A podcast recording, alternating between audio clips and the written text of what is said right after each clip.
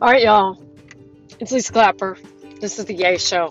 Listen, it's very clear that I need to email out that I'm doing this to people and talk more about it because more of you need to be listening to me, listening to other people, um, especially if you're white. So, I must apologize to Dr. Akilah Cadet for not knowing how to pronounce her name, which is pronounced Cadet, not Cadet.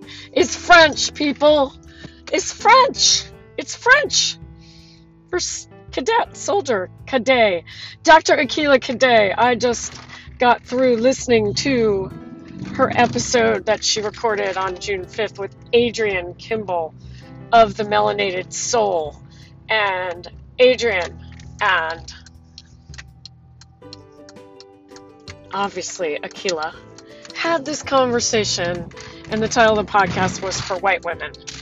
And as you may know, I am a white woman, for better or for worse. And there were many things to learn. And so I am doing a.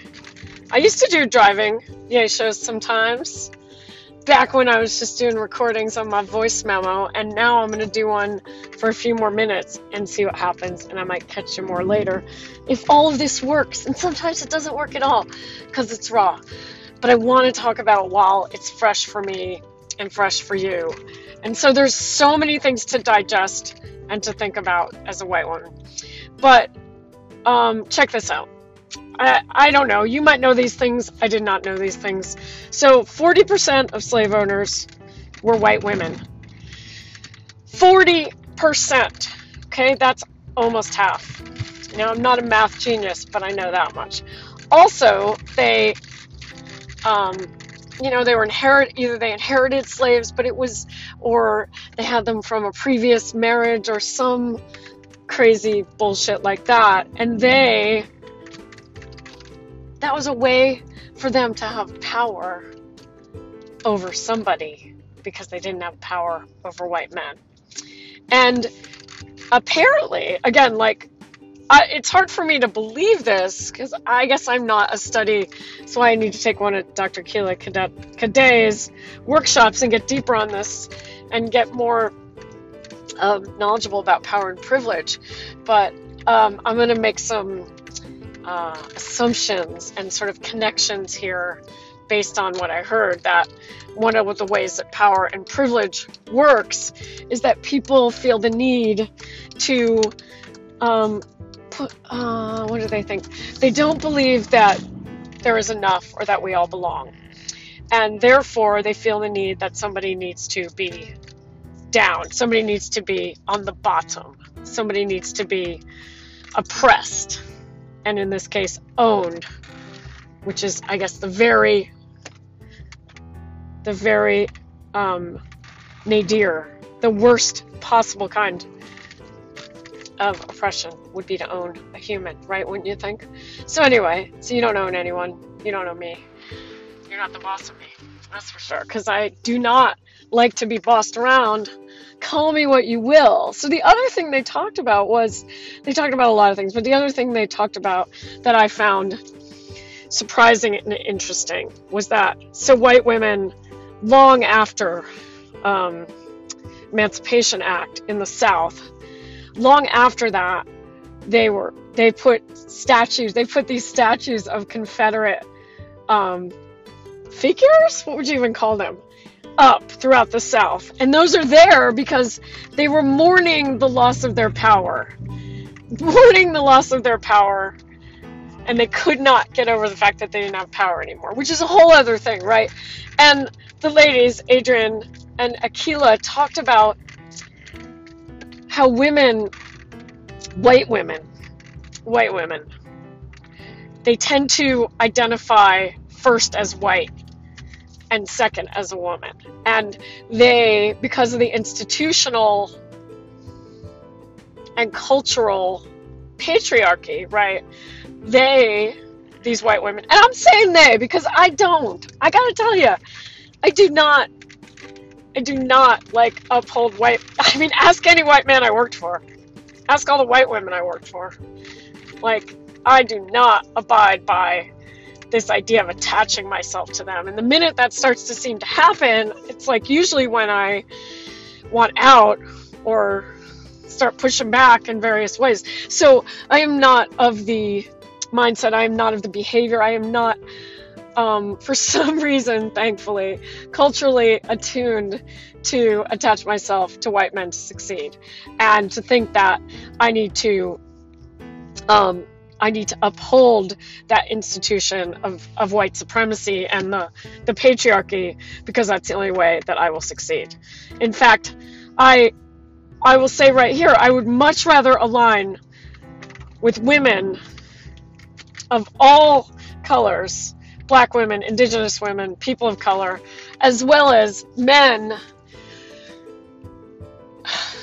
black, indigenous, people of color, anything but white men, with some exceptions. Again, there's always exceptions this, but I would much rather align. I mean, who was that? Jesse Jackson. We were supposed to have this like People's Coalition. I forget what he called it, but why wouldn't I want to walk arm in arm with black women rather than white men? That's how I feel about it. And I'm honest, like, and you can call me out if you don't believe me. Call me out listen to 156 or so episodes of my podcast. I'd be happy to send you the ones that are not officially podcasts and you can you can go ahead and audit. Nobody wants to do that work. That sounds exhausting. Speaking of which, Akilah said, "White women are exhausting." Wow. I don't want to be an exhausting white woman. I don't want to be a Karen or a Becky or an Amy Cooper. I will not be those people. I liked it when um, Adrienne asked this question. She's like, all you gotta do is ask yourself some questions, and your brain, this powerful machine, will work in the background to help you find new ways and tools to achieve those. You have to be both. I forget how she put it, but like both grounded and aspirational. So if I say like, my question is, how did I become such a good anti-racist? And then I work back to that. It's like the you know classic visioning stuff. How did I become such a great anti racist? Well, you know, whatever that date was in time when I put a line in the sand that I would be explicitly anti racist and that I would no longer let my friends or anyone who I came into contact with get away with a generalization that was uninformed. That I would educate them and I would become educated myself.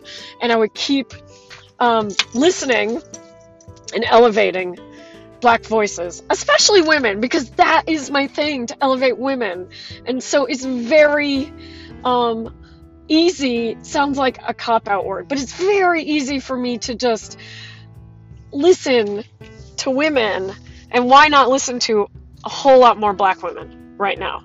Because they have things to teach us and learn. So, those are some of the things I learned, right? White women um, 40% of slave owners were white women. One. Two, white women in the South held on to this idea of slavery and Confederacy because they missed their power. And they, you know, let's fucking blame them. You know, they are to blame for these statues that are still not all gone, right? Let's not even talk about the baseball teams that are still named after like the Cleveland Indians and the Atlanta Braves. I can't believe we're still dealing with that. And these horrific racist symbols. Okay, so that's a that's a tangent as I have moved from Southern Pomo to Graton Rancheria to probably Miwok. Now I went through Miwok, which would have been um, Marin County, and now I'm in San Francisco. Welcome back. I haven't been here in I don't know 10 days. Crazy. Anyway, welcome back to San Francisco, um, which is Ohlone. I'm on the land of the Ohlone people, and I think there might be a couple of other tribes or or different divisions of tribes that I could get more versed in telling you about. So, what else did I learn in these last 40 minutes that I was listening to these amazing women? And Akilah says at the end of her show, keep being amazing. I'm gonna take that too. I'm gonna own that. Okay, so there's social contracts, people, and Amy Cooper was breaking a social contract. She was breaking a posted law and Christian Cooper, the bird watching black man, called her out on that. And she called the police because she was defending her power and her right to be more important than him, which is ridiculous. Why do I need to do that? I don't need to defend my power over anyone.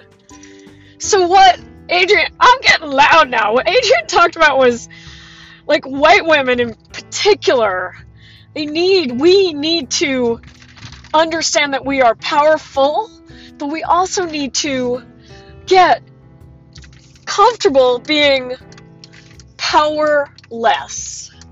And that is so interesting for so many reasons, okay? Number one is that we're always told to be more powerful, and that being powerless is um, something that, uh, you know, powerlessness is like the worst thing you can be.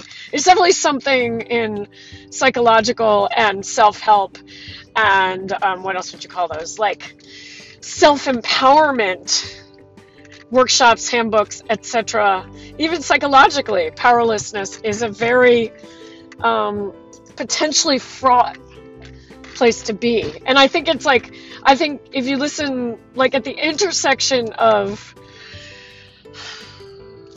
like feelings of powerlessness and powerfulness, I think that's where real danger happens. And so I think that the main, you know, obviously there's dangers in what we're describing of white women like Amy Cooper calling the police for things that were not like like she just exercised some power to take back some power in that relationship.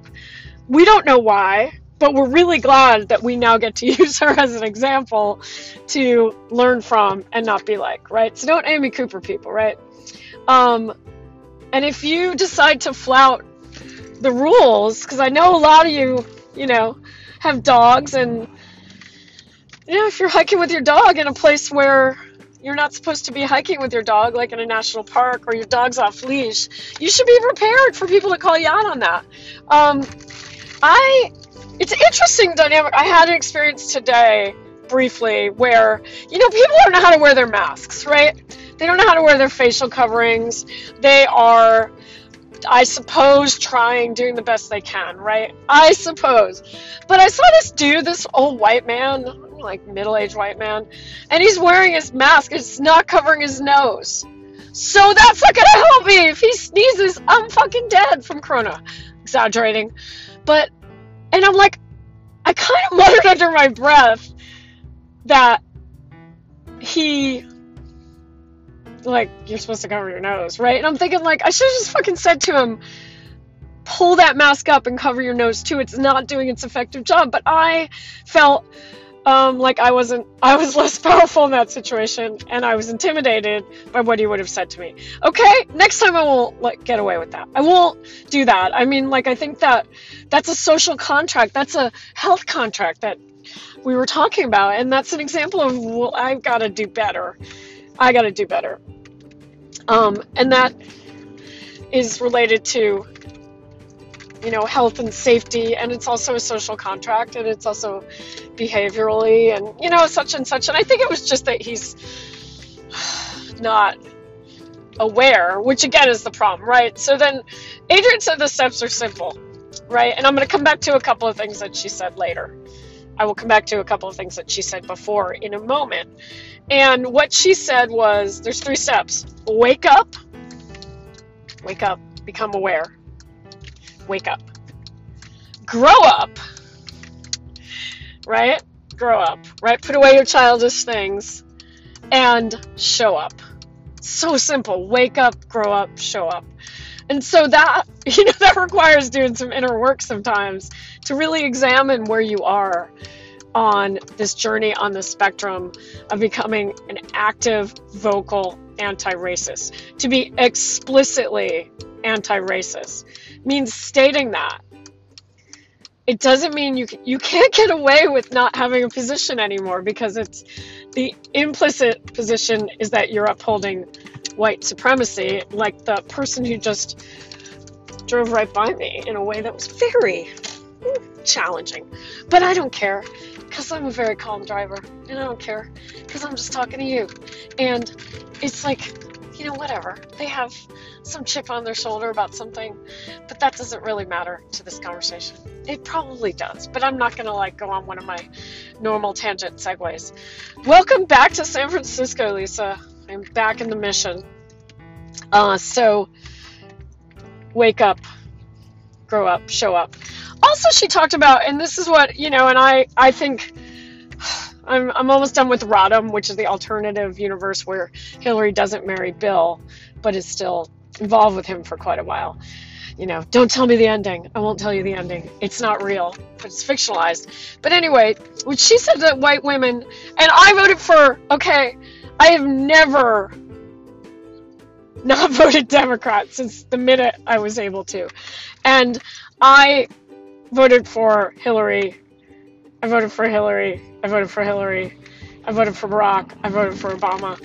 I I would never if you like I would be like if I was married to some man who didn't who was a racist white supremacist more actively or even just a benign one and he voted for Trump, it wouldn't matter. I would never vote for Trump. First of all, I would never be married to him. Okay, so there's that. You know, and and that's I think there's like sometimes there's these lines in the sand, and it's like there is no. I don't mean like if you're a friend of mine and you're listening to this, I would be happy to have a conversation with you. If you think that you're upholding something that ultimately is going to give you power and give you the thing that you've been waiting for by voting for Donald Trump or anyone like him, you are wrong. You are dead wrong. Potentially a very dangerous thing. It was not. This is the thing that I most feared, and I'm not a black person, that when we elected, even in the lead up to electing Donald Trump and then electing him, it would make this sort of thing, that it would make it um, okay to be racist and kill black people and I don't know. Like it's just so it's it's very very frustrating and I am happy to be frustrated about it. And I that's supposed to be my uh what's that called? In my human design, that's my my thing is getting frustrated. So that's okay. I'm frustrated. I should be frustrated and uncomfortable. But I'm comfortable doing this right now and talking to you. And you better fucking be listening to me because this is ridiculous. So, what other things about um, why Hillary wasn't elected, um, or like that apparently white women, you know, not me, again. I don't know.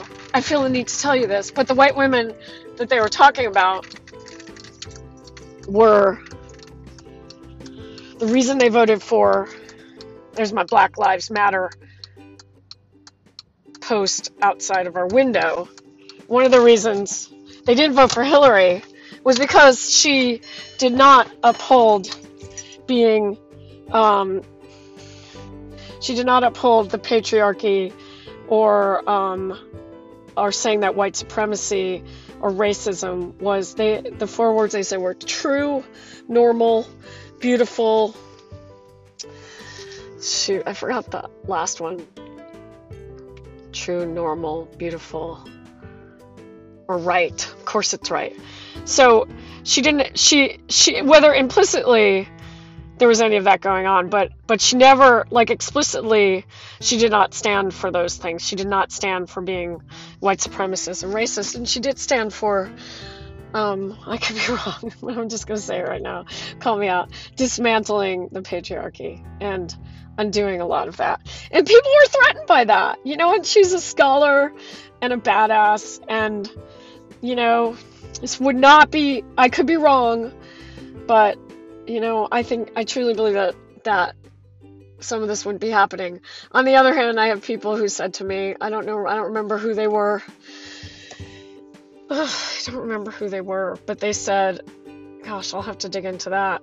It's like people I know, I think. They might be a little more woo than I am. Um, or they just might be something else.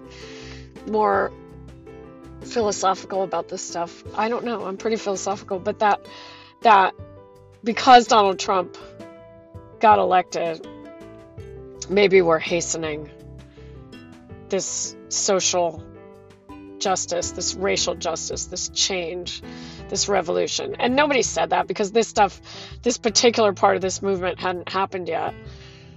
Um, that that was that started with George Floyd being murdered and lynched needlessly, and then we uncovered and connected Breonna Taylor, and then we uncovered and connected Ahmaud Arbery, and yet here we are. Um, one of the other things that Akilah Cadet was talking about was with Adrienne Kimball was that there were more people arrested in the last two weeks over protests. More people of any color white, black, indigenous, people of color than have been arrested for killing black people as a cop or a person in power. So think about that. We've not arrested. Yeah. Anyway, and like you think any of these people should have been arrested, right? And it, also, I want to. Um, I didn't. I hadn't heard this. Hadn't heard this before, but I want to repeat what they said about dispelling this notion that um, protests are going to increase coronavirus. Um, because it's actually what they were saying is actually by people crowding people together. If the cops are crowding people together in cells or jamming them together in situations, not letting them social distance, and also using tear gas, it's things like that that are going to do it. Not, um, frankly, this. And honestly, they were talking about uh, women. No, women, men. Anyway, they were talking about people going to brunch and then there were protests nearby that they weren't paying attention to and they weren't participating in. And I forget where I was going to go with the brunch thing. You're probably more apt to increase coronavirus, the spread of coronavirus, by being um, compelled to go to brunch with each other and not six feet six sit six feet apart, especially if you haven't been sheltering in place. You're probably going to um,